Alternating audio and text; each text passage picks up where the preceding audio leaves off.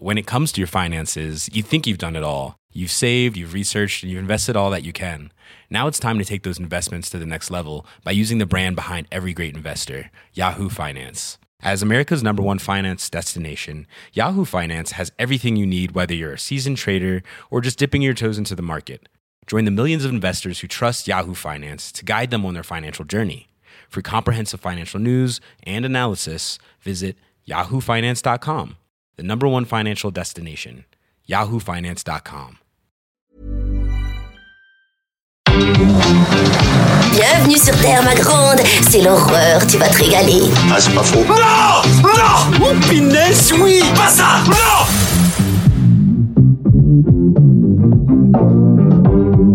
Dites mon nom.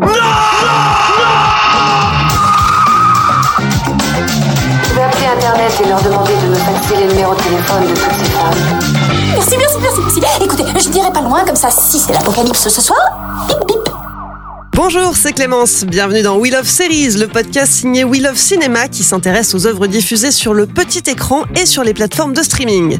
Aujourd'hui, on attaque une nouvelle collection. Après Mandalorian, Seinfeld et Game of Thrones, place à une série centrée sur une héroïne féminine.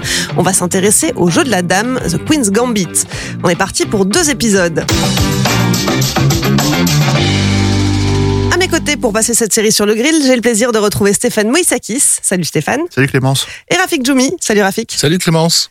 Alors, le jeu de la dame, qu'est-ce que c'est? C'est la mini-série Netflix qui a cartonné fin 2020. Composée de 7 épisodes, on y suit l'évolution d'Elisabeth Harmon, une jeune orpheline prodige des échecs de ses 8 à ses 22 ans. Depuis l'orphelinat où elle apprend les règles de ce jeu jusqu'aux championnats les plus prestigieux, Beth poursuit sans relâche sa quête pour devenir la meilleure joueuse du monde. Mais cette ascension cache une part d'ombre. Si Beth triomphe aisément de ses adversaires autour d'un échiquier, dans sa vie privée, elle lutte contre une dépendance aux drogues et à l'alcool. Le jeu de la dame, c'est d'abord un roman publié par Walter Tavis en 1983. Mars 2019, Netflix décide de se lancer dans son adaptation et passe commande à Scott Frank, scénariste et réalisateur plusieurs fois nominé aux Oscars. Il est rejoint par Alan Scott à l'écriture et Anya Taylor-Joy est annoncée d'office pour incarner Beth à l'écran. Le tournage débute en août 2019. Le 23 octobre 2020, la série est officiellement lancée sur Netflix et le succès est au rendez-vous. Dès le 28, la série devient numéro 1 sur la plateforme. Un mois plus tard, 62 millions de foyers l'ont déjà visionné, un record pour une mini-série originale Netflix à l'époque, record battu par la série française Lupin quelques semaines plus tard, mais quand même. Si le jeu de la dame plaît au public, il est aussi salué par la critique. Nominée une vingtaine de fois dans diverses cérémonies, la série décroche notamment deux Golden Globes en février, celui de la meilleure mini-série et celui de la meilleure actrice dans une mini-série.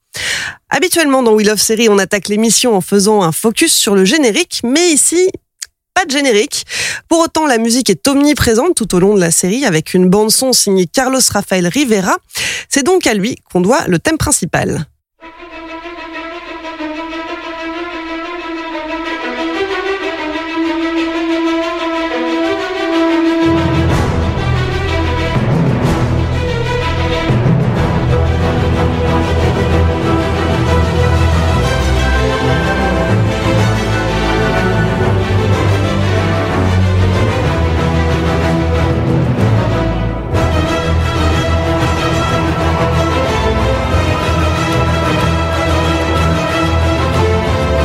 Le thème principal du jeu de la dame, composé par Carlos Rafael Rivera, donc tout comme la majeure partie de la bande son de la série.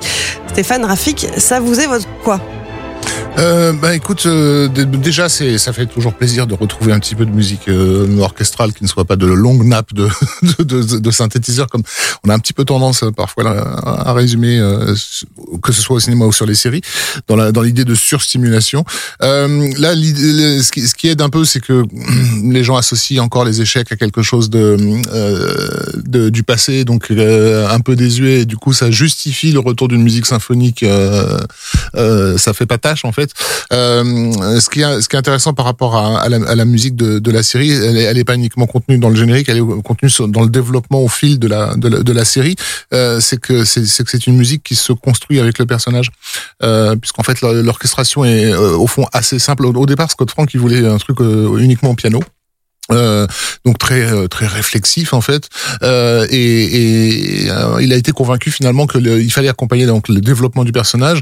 Euh, et, et, donc l'orchestration s'enrichit au fur et à mesure qu'elle gagne en, en, en confiance et en compétitivité pour finir justement par par exploser dans un dans une, une vraie symphonie quoi dans, dans le dernier épisode. Donc ça c'est pour ça c'est intéressant c'est c'est assez simple comme comme comme comme structure musicale mais mais c'est c'est généré et justifié par des choix narratifs.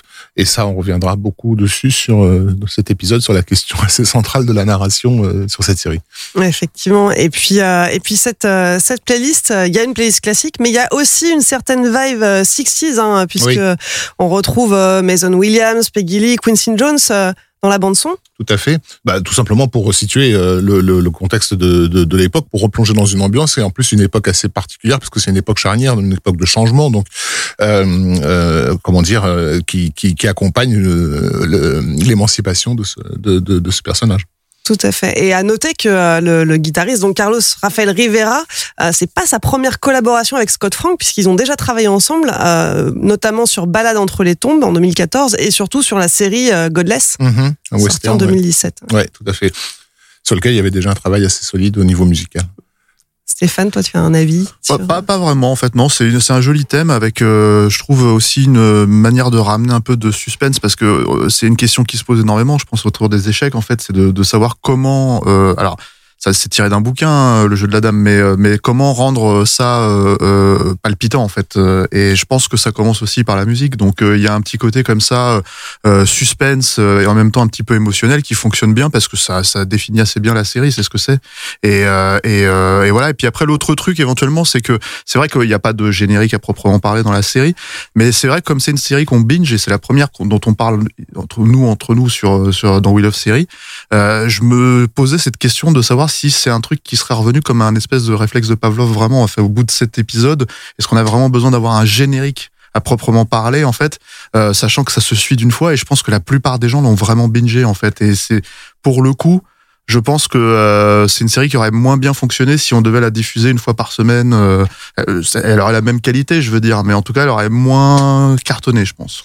Bah, c'est pas la première fois en plus que Netflix euh, s'affranchit finalement d'un générique euh, musical. Hein. C'était la même chose sur Russian Doll, mmh. euh, où on avait simplement le titre de, de, la série en début d'épisode, et c'est tout, pas de musique. Enfin, si, il y avait une, une musique qui revenait constamment, euh, puisque c'était euh, c'était euh, le, le, moment où le personnage principal se réveillait systématiquement à chaque fois, mais il n'y avait pas de générique à proprement parler. Il y a un très beau générique de fin par contre pour pour pour le coup pour le jeu de la dame en fait avec des jolis motifs en fait qui fonctionnent assez bien, un truc assez comment dire euh, comment on dit, enfin, jeu d'échec mental en fait, ce qui est assez, euh, qui, est, qui est assez bien, qui, est, qui est, je trouve même mieux représentatif, plus représentatif que ce qu'on voit en fait dans le film quand justement elle, elle se joue ses parties d'échecs au plafond quoi c'est assez euh, voilà c'est euh, c'est leur c'est leur générique en fait. Ils l'ont gardé à la fin quoi Alors, les échecs, c'est le sujet principal de la série. Hein. On va en parler en long, en large et en travers dans cet épisode.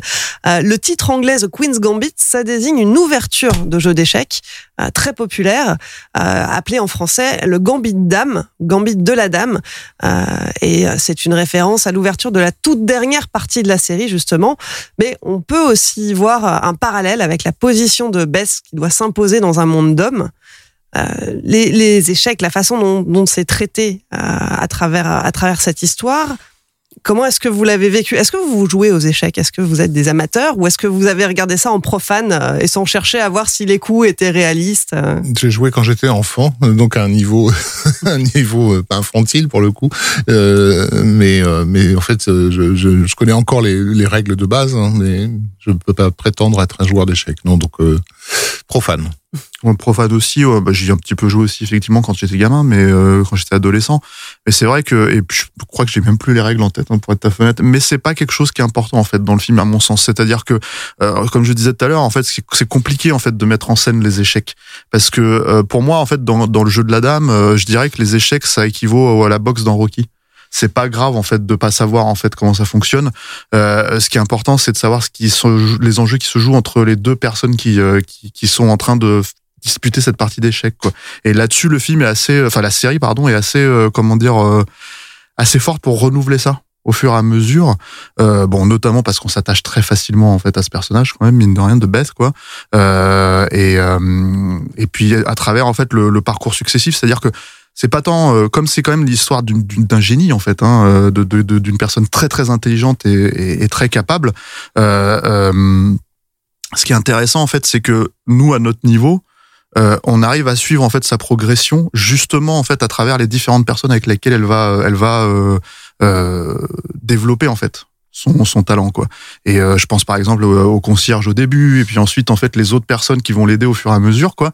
Ce qui fait que d'un point de vue narratif, ça en fait ça fonctionne parce que ça développe le personnage en même temps. Si en fait c'était basé que sur les échecs, je pense que euh, je pense que ça serait pas intéressant en fait. Euh, voilà. Et après il y a la problématique de comment tu filmes ça qui bon bah là c'est encore un autre c'est encore un autre truc moi je trouve que le- le- là où ça fonctionne vraiment bien c'est quand il se concentre euh, sur les regards par exemple c'est Anna, Anna Taylor Joy c'est pas ce que t'en penses Raph mais elle a un regard quand même hyper expressif hyper fort et en fait euh, euh, c'est les meilleurs moments en fait c'est les moments justement où elle où elle se retrouve en face à essayer de scruter en fait son adversaire à comprendre ce que la personne veut faire en face d'elle quoi et euh, et, euh, et nous comme on est de son côté on, on, on, on arrive plus ou moins à comprendre quelles sont ses problématiques quoi euh, et en fait, du coup, peu importe en fait que les coups, on comprenne pas exactement ce qu'il fait, à part évidemment les les, les coups d'échecs et maths euh, qu'on qu'on connaît quoi, hein, euh, prendre la dame. Mais par exemple, quand il quand il signale tous les toutes les différentes euh, techniques.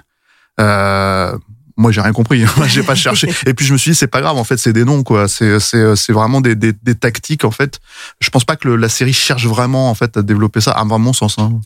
Euh, euh, t'as bien fait d'insister sur le, le casting euh, euh, brillant de Anna Taylor-Joy, qui effectivement est absolument, euh, absolument central, euh, et, et notamment cette question du, du regard qui avait déjà, je pense, étonné beaucoup de monde. Je me souviens à l'époque de, de, de Split, le, film de, de Shyamalan, dans lequel une bonne partie de, de ce qui n'était pas dit reposait sur, ce, sur, sur son regard. Elle a, elle a effectivement un regard derrière lequel on se doute que quelque chose est en train de d'être calculé, préparé, euh, et, et en plus une forme de une forme de sourire par défaut euh, sur son sur son visage qui lorsqu'elle a un visage a priori impassible en réalité on a l'impression déjà qu'elle est en train de se, de se foutre un peu de, de notre gueule. Donc elle a déjà son plan. Donc, donc euh, pour, pour pour des personnages de caractère cérébral c'est c'est idéal parce que ça permet de faire des, des longs plans euh, sur leur visage. En plus bon il se trouve qu'elle est plutôt jolie donc ça ça, aide en plus à, à rester longtemps sur sur ce visage. Mais mais mais surtout à, lui, à pouvoir projeter des tas des tas de choses. Et évidemment avec un, un, sujet comme celui-ci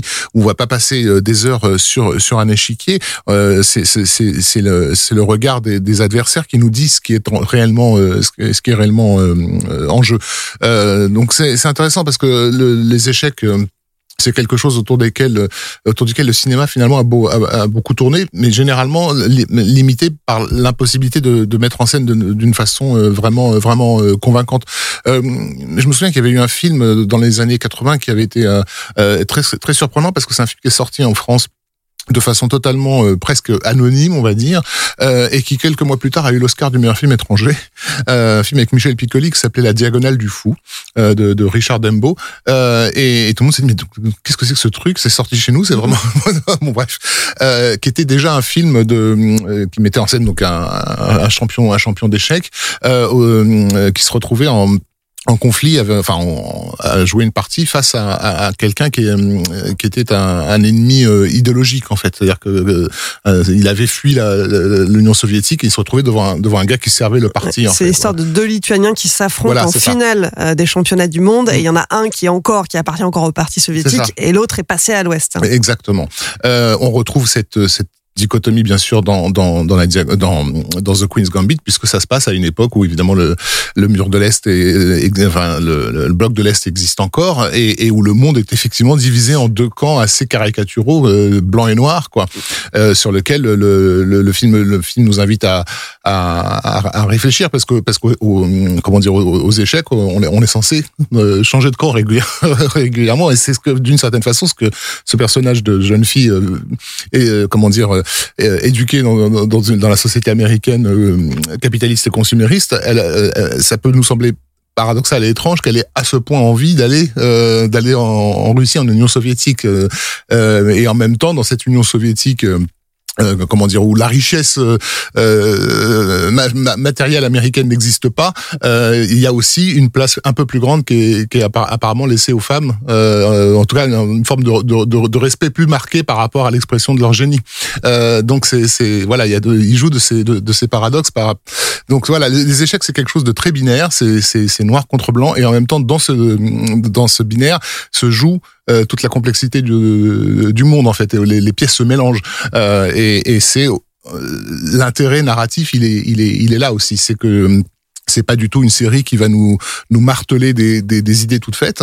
Euh, Scott Frank est très clair là-dessus. C'est pas du tout quelqu'un qui commence par établir euh, un, comment dire un plan euh, un plan idéologique quand quand, quand, il écrit quelque chose. C'est c'est vraiment la complexité des personnages et des situations qui le mènent à un moment donné à, développer des choses qui effectivement deviennent des idées politiques quoi.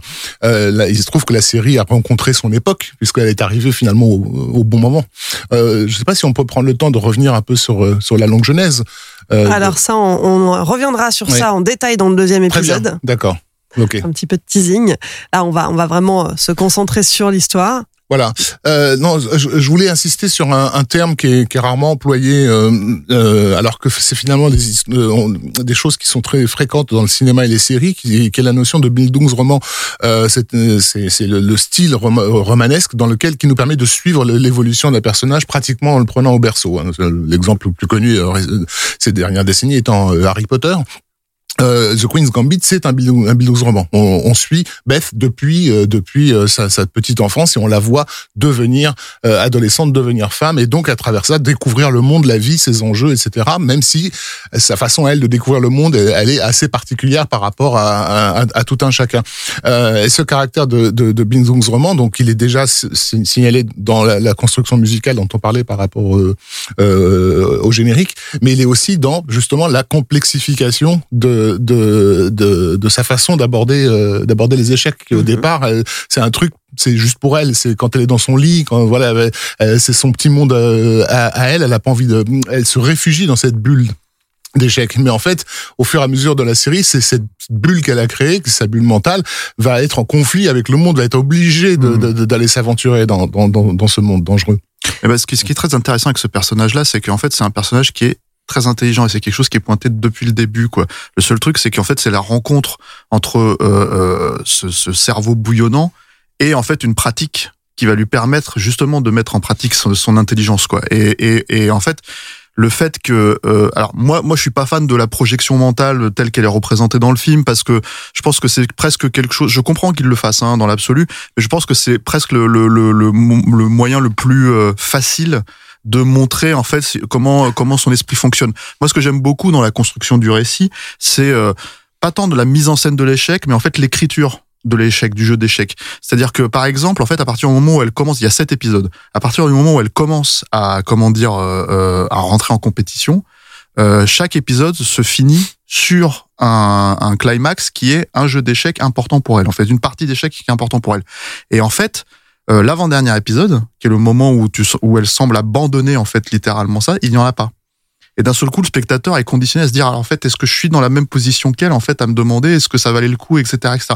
Et ça, mine de rien, c'est une vraie écriture intelligente aussi, parce que c'est une manière d'aborder, euh, euh, bah, en fait, de d'avoir conscience, en fait, qu'une fois qu'on a placé les choses en place, que moi, je pense que la plupart des gens qui se sont lancés dans cette série, il y en a qui connaissent très bien les échecs, qui, qui voilà, éventuellement euh, veulent s'intéresser à ça et veulent savoir ce que ce cette série. J'imagine qu'ils ont lu le bouquin pour le coup. Et puis il y a les gens qui, qui voilà, c'est la nouvelle série Netflix quoi. Et, et tu leur dis bah c'est un- c'est une série sur une joueuse d'échecs et tu fais bon, euh, enfin voilà, euh, entre Stranger Things et Bidule, est-ce que ça va vraiment valoir le, le, le coup? Et justement en fait la série fabrique cette euh, cet intérêt en fait, Euh, le met en avant et du coup euh, quand tu regardes ça, moi par exemple, c'est pas c'est pas forcément quelque chose qui m'intéresse plus que ça en fait, le, le- le- la toile de fond on va dire. Euh, mais en fait j'ai été pris par ce personnage-là, j'ai été pris par ses tourments et du coup en fait en passant, en, ay- en ayant cette porte d'entrée, euh, en ayant ce personnage qui est intelligent mais qui n'est pas forcément euh, au-dessus de moi, c'est-à-dire parce que j'arrive à comprendre en fait ses, ses tourments, bah en gros je suis rentré en fait dans son dans son univers à elle quoi. C'est ça, c'est vrai que euh, le, le personnage de Beth, alors elle est effectivement euh, extrêmement intelligente, extrêmement douée, mais euh, elle est aussi euh, euh, poursuivie par ses démons, par euh, ses addictions à l'alcool, au calmant qu'elle prend dès qu'elle est dès qu'elle est très jeune. Et il y, a, y a un petit documentaire d'une quinzaine de minutes sur Netflix qui est dispo euh, et qui revient un petit peu sur les coulisses de la série.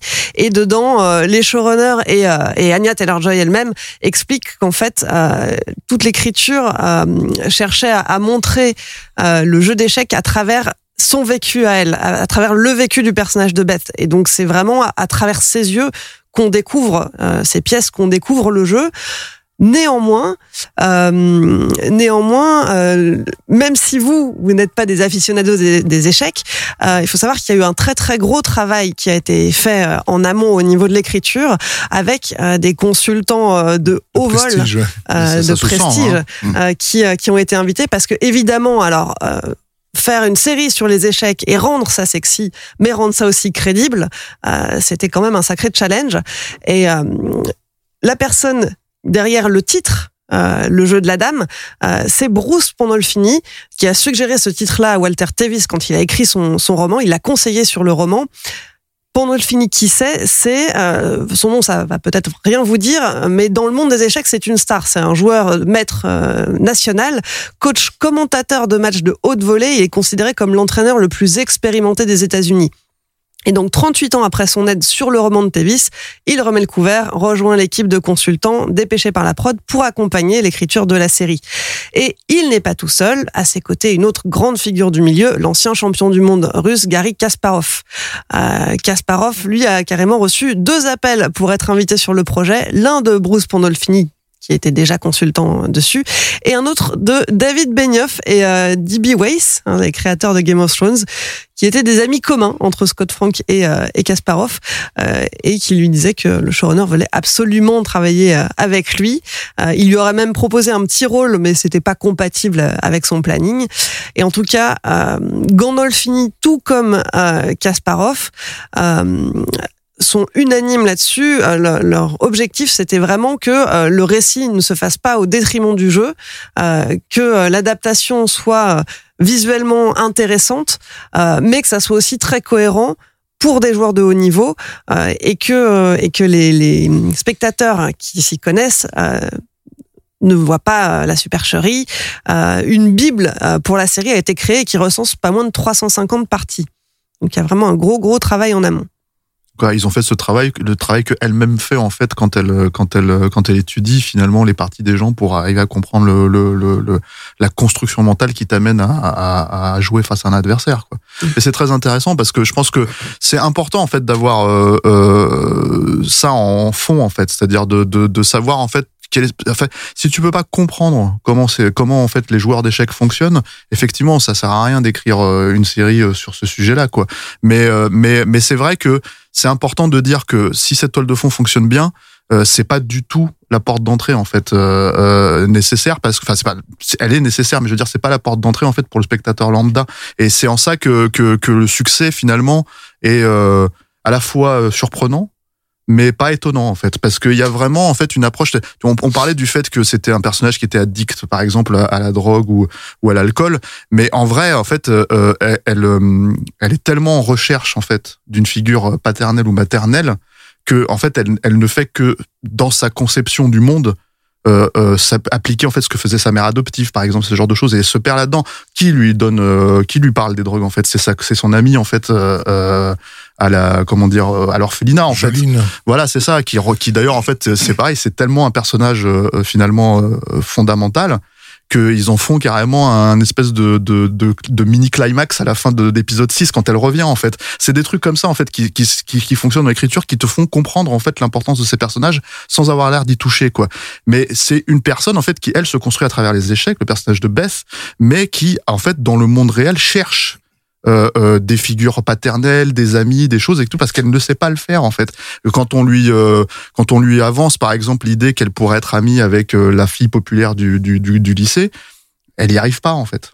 C'est, c'est, c'est, elle y va, elle essaye, elle y arrive pas. Donc c'est, c'est ça en fait qui, qui, euh, à mon sens, rend euh, cette série totalement abordable. En fait, c'est, c'est, c'est ce côté, comment dire, euh, euh, de de de d'étrangeté sociale en fait que que que- qu'on peut tous ressentir, mais qu'elle en fait elle s'est exacerbée dans son sens. C'est ça, elle est- c'est c'est un génie, mais ça reste un personnage auquel on peut s'identifier d'une certaine manière. Je voulais En tout cas, là- ouais, être touché voilà. par. euh, là-dessus parce qu'on on parle beaucoup d'intelligence par rapport à, à, à ce personnage et c'est pas finalement ce qui le caractérise. Il y a d'autres personnages intelligents dans, dans, dans, la- dans, dans, dans la série. Mais Ce qui elle la caractérise, c'est son génie. C'est-à-dire elle a du talent. Euh, et, et, et je pense que, que ce qui bon déjà c'est ce qui la rend brillante au, au sens comme une étoile pour tout le monde. Enfin on voit bien comment tout le monde gravite autour d'elle et est fasciné parce que justement il y a quelque chose d'insaisissable dans, dans, dans ce talent. On sait pas d'où il vient en fait.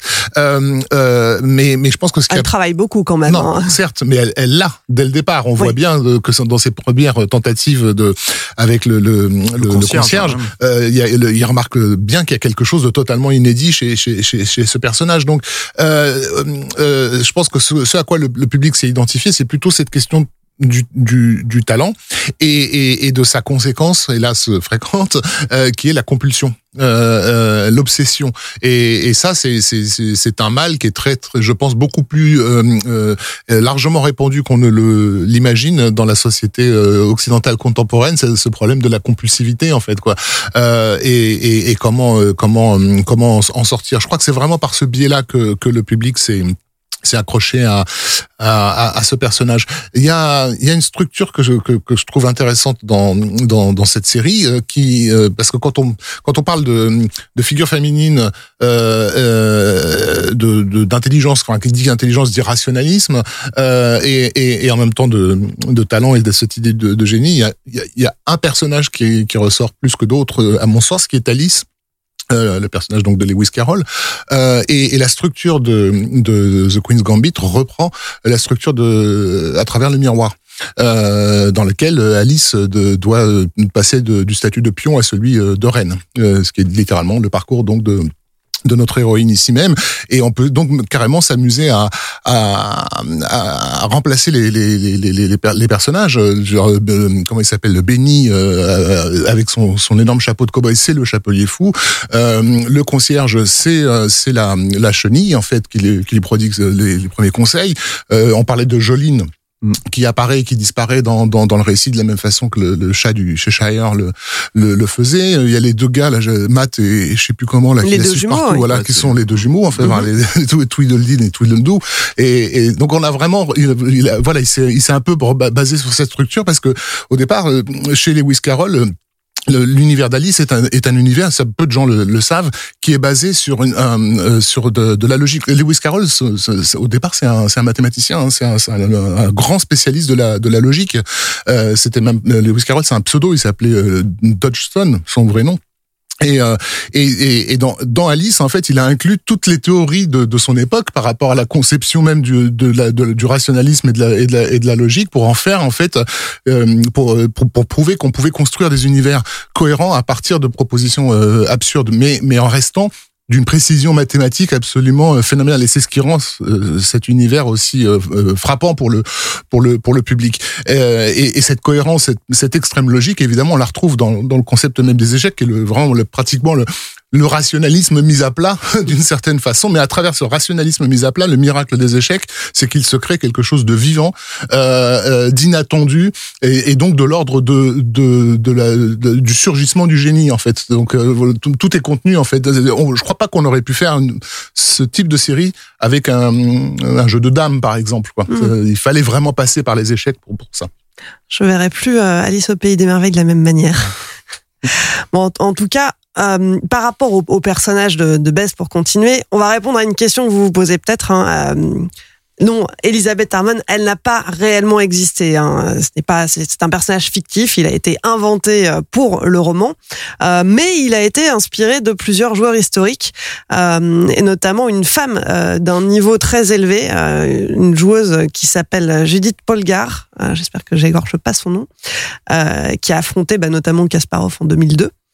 Euh, elle est championne d'échecs venue de Hongrie. Elle a battu euh, certains champions du monde et c'est la seule femme à avoir été classée dans le top 10 mondial. Euh, de la même manière, euh, le grand maître toujours fictif de la série, euh, Vassili Borgov, euh, lui aussi est inspiré d'un vrai joueur. Euh, et là, c'est euh, dans, dans le roman, dans la préface du roman euh, que, que le mentionne. Il serait inspiré par Anatoly Karpov qui a été plusieurs fois champion du monde entre 75 et 98. Je suis assez vieux pour avoir connu le, voilà, le duel Karpov-Kasparov. J'étais très impressionné quand j'ai vu le nom de Kasparov dans le générique de, de la série. Et manifestement, le fait que cette série colle à la réalité, bah, ça a plu euh, aux joueurs. hein. Il y a une réception très positive dans le monde des échecs. La série a, a relu les, a reçu, la série a reçu les éloges de la communauté euh, des joueurs pour sa représentation du jeu et des joueurs. Alors, Judith Polgar, justement, euh, confie que malgré tout, euh, il y a un côté un petit peu trop rose dans le fait que euh, le personnage de Bess euh, vit au milieu d'hommes qui sont tous absolument charmants avec elle et que elle-même a beaucoup plus rencontré le sexisme, les discriminations lors des compétitions. Elle est tombée parfois sur certains, certains compétiteurs qui refusaient de lui serrer la main à- après leur défaite. Euh, là, Beth, euh, à chaque fois, euh, est finalement très bien accompagnée euh, Dans le milieu. dans le milieu. Ah, Parce que à, à côté de ça, tous les autres hommes de sa vie sont quand même assez, comment dire, ceux qui ne sont pas dans le milieu justement, sont pas forcément toujours très cool avec elle, quoi. On a même, enfin, le père de, le père adoptif, par exemple, ce genre de choses, quoi. Donc c'est, c'est parce que c'est aussi un, un truc de construction aussi de personnage, c'est obligatoire. C'est-à-dire que euh, même si, euh, euh, par exemple, le concierge finit par, euh, en fait, il ne se discute, il ne discute que à travers, euh, en fait, le, le jeu d'échecs. Par exemple, cette photo, en fait, qui est prise au début, c'est elle, en fait, qui fait un pas, vers- lui. Lui, en fait, le, le, le, le fera pas. Et c'est ce pas qu'elle a fait, en fait, qu'elle finit par payer, en fait, à la fin, enfin, payer. Euh, qu'elle finit par comprendre en fait à la fin en fait ce qui lui manquait dans sa vie. Donc donc il y a un truc en fait où le personnage est aussi construit à travers ça et c'est euh, et c'est euh, c'est important parce que c'est probablement effectivement vrai hein, ce que ce que ce qu'elle avance en fait vis-à-vis du milieu. Mais euh, mais euh, mais le film en fait euh, je pense peut-être enfin la série avait peut-être besoin sans forcément en fait aller dans le sens de Scott Frank mais ils avaient vraiment besoin je pense de de lui accorder en fait à Bess qu'elle puisse se sentir suffisamment à l'aise dans ce milieu-là parce que justement dans sa vie elle n'avait pas elle avait pas ce qu'elle ce dont elle avait besoin quoi Mhm. à mon, à mon avis c'est une, question de plus d'écriture que de représentation du milieu Mm, mm. euh, fantasmé quoi ça, ça rejoint le fait que euh, on, on voit le monde à travers ses yeux à elle. Euh, et c'est vrai que euh, moi, en regardant la série, j'ai eu vraiment le sentiment que euh, elle, elle battait ses adversaires vraiment euh, avec une, une aisance et une facilité, et qu'en fait, son, son seul réel adversaire, c'était elle-même. Euh, elle-même, euh, ses addictions, mais que, mais que les, les, personnes face à qui elle se trouve quand elle joue, euh, c'est, c'est, des personnages qui sont là, mais en fait, euh, je dirais pas qu'ils sont interchangeables, mais Oui, ils sont quand même assez assez développés. Moi, j'ai trouvé justement que de façon assez subtile, on nous amenait l'idée que eux aussi sont passés par des phases euh, de démence, on va dire aussi au moins aussi violentes que que- qu'elle qu'elle n'a pu connaître. quoi. C'est-à-dire que mais mais au fur et à mesure, c'est-à-dire il faut quand même qu'elle arrive à un, à un moment donné à un certain niveau. C'est-à-dire les premiers, effectivement, elle est elle est elle est bazarde. Elle est balaye, voilà, euh. voilà. Mais arrivé à un certain niveau, elle commence à rencontrer finalement des gens comme elle. C'est-à-dire des, oui, le des- personnage voilà. de Benny, par exemple. Entre autres, voilà, Et, euh, le champion, euh, le champion russe là dont j'ai dont j'ai plus le nom, dont on se doute qu'il a des des, des, des, voilà des traumatismes nocturnes euh, aussi intenses. et qui est une construction mythologique aussi parce Bien que c'est à sûr, dire qu'en fait là où il fonctionne très très bien c'est que euh, Ah bah, c'est euh, c'est elle elle le bat en trois temps en fait Mm. finalement. C'est à dire qu'il faut en fait c'est quand elle se fait avoir que elle-même en fait dans dans sa propre démarche comme tu le dis justement parce qu'elle est son propre ennemi quoi que en, en gros elle finit par apprendre comment le comment le faire quoi. Bah, mais c'est- mais c'est euh, mais c'est une vraie construction mythologique. c'est un, un un némésis quoi. C'est le, le Jabberwock, pour pour être plus exact, de, de Alice euh, à travers le miroir. Mais d'ailleurs, ça, c'est une autre critique qui a été faite, une des rares critiques qui a été faite par des professionnels des échecs, c'est que euh, Beth, dans la série, ne perd pas assez souvent. En fait, on, Mm. on la voit perdre une seule fois, finalement. Euh, alors, que, alors que dans la vraie vie, évidemment, c'est en perdant que les joueurs professionnels apprennent, euh, en réétudiant les parties dans lesquelles ils ont perdu pour pas refaire ces erreurs-là. Et en fait, Beth, en ne perdant jamais, bon, bah, elle, elle apprend en consultant d'autres parties, en, en étudiant euh, les, les stratégies de ses adversaires, ses futurs adversaires, mais euh, elle n'est pas confrontée elle-même à ses propres échecs. Je pense que ça aurait été trop pour le spectateur, Euh, parce que déjà la- la- cette seule cette seule défaite a, a déjà un effet de douche froide suffisamment sévère pour que voilà si ça s'était cumulé dans la dans la série, je pense que ça aurait fait trop de mal au public. moi il me semblait qu'elle perdait plus que plus que ça Bah, déjà contre le champion russe justement Alors ça oui, mais j'ai pas le souvenir Bah, il me semble qu'elle euh, perd deux fois en fait contre lui déjà. En tout cas, en fait, quand à partir du moment où il y a aussi déjà une une euh, comment on dit une euh, un abandon en fait euh, Mhm. de, de, de, de, de partie en fait, c'est une défaite. Donc euh, il me semblait qu'elle perdait un peu plus que ça. Mais après, c'est pas l'accent n'est pas forcément mis là-dessus en fait. Mhm, bien hein. sûr. Euh, voilà, c'est c'est comme je le disais en fait dans la construction même de la série. euh, finalement, euh, le fait qu'il n'y ait pas un, un jeu d'échecs dans le dans l'avant-dernier épisode, en fait, c'est déjà en fait une manière de de de, de déclarer forfait en fait. Donc euh, c'est ça qui est intéressant euh, dans c'est euh, dans ta dans la construction du jeu d'échecs de la partie, euh, c'est euh, euh, c'est tes actes en fait qui priment plus que ta ta ta comment dire ta capacité mentale aussi à, à, à battre ton adversaire. Donc en fait tout se joue à l'intérieur de ton mental quoi. Et c'est c'est ça c'est plutôt bien représenté vraiment dans la dans le, dans le truc. Je trouve plus que d'ailleurs la façon de filmer à proprement parler parce que des fois ils essayent vraiment en fait de le faire hein. il y a il y a il y a des trucs où tu- moi ça m'arrivait de regarder quand je regardais la série je me disais bon il a essayé euh, de euh, par exemple montrer le temps qui passe avec justement les les, les parties qui font qui vont très très vite et tout ça etc en accéléré mais c'est c'est pas c'est pas ce qui est palpitant en fait finalement Euh, c'est plus une un un, un truc narratif en fait pour vraiment te montrer que ça avance, on avance dans le temps, plus que en fait euh, euh, un suspense de jeu d'échecs ou, euh, ou ce genre de choses. Donc c'est tout se joue pour moi entre les deux personnages en fait à chaque fois quoi, plus que ce qu'on voit sur l'échiquier quoi. mhm. Mais finalement, ça, ça contribue plus à l'atmosphère globale. Euh, Bien sûr. D'ailleurs, les, les, les fameuses 360 parties dans la Bible proposées par Gandolfini, elles ont réellement été jouées sur les tables d'à côté pour que on, on ait vraiment euh, ce- cette impression de réalisme euh, et retrouver cette, cette ambiance de championnat. La série, euh, bah, elle, a, elle a bien fonctionné euh, au point qu'elle a carrément relancé la, pop- euh, la popularité euh, des échecs, notamment en ligne, euh, sur des sites comme chess.com. Euh, D'après The Independent, les recherches jeux d'échecs ont augmenté de 273% entre le 23 octobre et le 2 novembre euh, sur les moteurs de recherche. Euh, et il y a un endroit où le jeu connaît une seconde jeunesse particulièrement inattendue, c'est sur Twitch. La plateforme euh, de streaming est surtout connue pour diffuser du jeu vidéo et de l'e-sport, mais depuis le premier confinement, les audiences dans la catégorie échecs ont explosé, propulsées par des influenceurs qui ont décidé de s'y mettre. Alors ça a commencé avant le jeu de la dame. hein. Entre 2019 et 2020, le nombre de spectateurs a été multiplié par 7, et à la sortie du jeu de la dame, bah, sans doute euh, cela a participé euh, encore plus à cet engouement. Les PogChamps, qui sont les PogChamps tournaments, qui sont deux tournois organisés entre plusieurs des plus gros streamers américains, ont attiré 120 millions de spectateurs uniques. Euh, et euh, en France, par exemple, pour ne citer que lui, euh, le premier streamer français d'échecs, euh, Kevin Bordy, cumule plus de 50 000 abonnés sur YouTube. Donc gros gros succès euh, des échecs qui reviennent, euh, qui redeviennent à la mode. Ça, je pense que c'était attendu, hein, du coup, vu le. Parce que il me semble. Alors, je t'as peut-être dit les chiffres en début de. de, de 62 millions de 62 millions de- 62 de- millions annoncés fin fin novembre, donc depuis. en un mois, euh, quoi. ouais.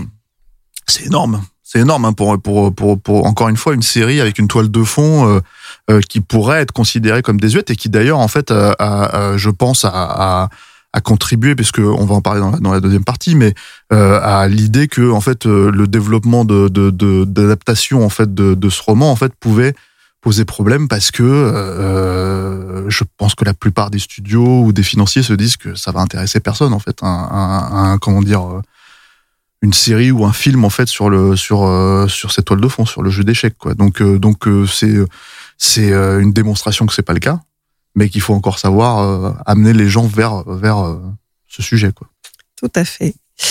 Mais écoutez, il y a encore beaucoup de choses à dire euh, sur euh, sur euh, cette série. Tu nous poses pas un quiz euh, cette semaine? Pas Je cette pensais que tu allais semaine. nous demander euh, dans quelle partie euh, est-ce que dans quelle partie célèbre la pièce J7 a-t-elle été enchangée en H? H, Non, pardon. je suis pas méchante à ce point, mais je vous réserve un petit quiz pour la semaine prochaine. Vous inquiétez pas et euh, il est pas, il, est, il sera pas si évident que ça. Euh, mais en tout cas, on va s'arrêter là pour aujourd'hui. La semaine prochaine, suite et fin de cette collection dédiée au jeu de la dame. Après avoir fait le tour de ce que cette série raconte, à sa narration et euh, au monde des échecs, on va s'intéresser à ceux qui la racontent. Rafik, Stéphane, merci de m'avoir accompagné pour le premier épisode de cette nouvelle collection. Merci Clémence. We Love Series, c'est fini pour aujourd'hui. Pour suivre les prochains épisodes ou réécouter celui-ci, rendez-vous sur welovecinéma.bnp Paribas et sur vos applis de podcast. Nous, on se retrouve mardi prochain pour la suite de cette collection consacrée à Queen's Gambit. D'ici là, portez-vous bien.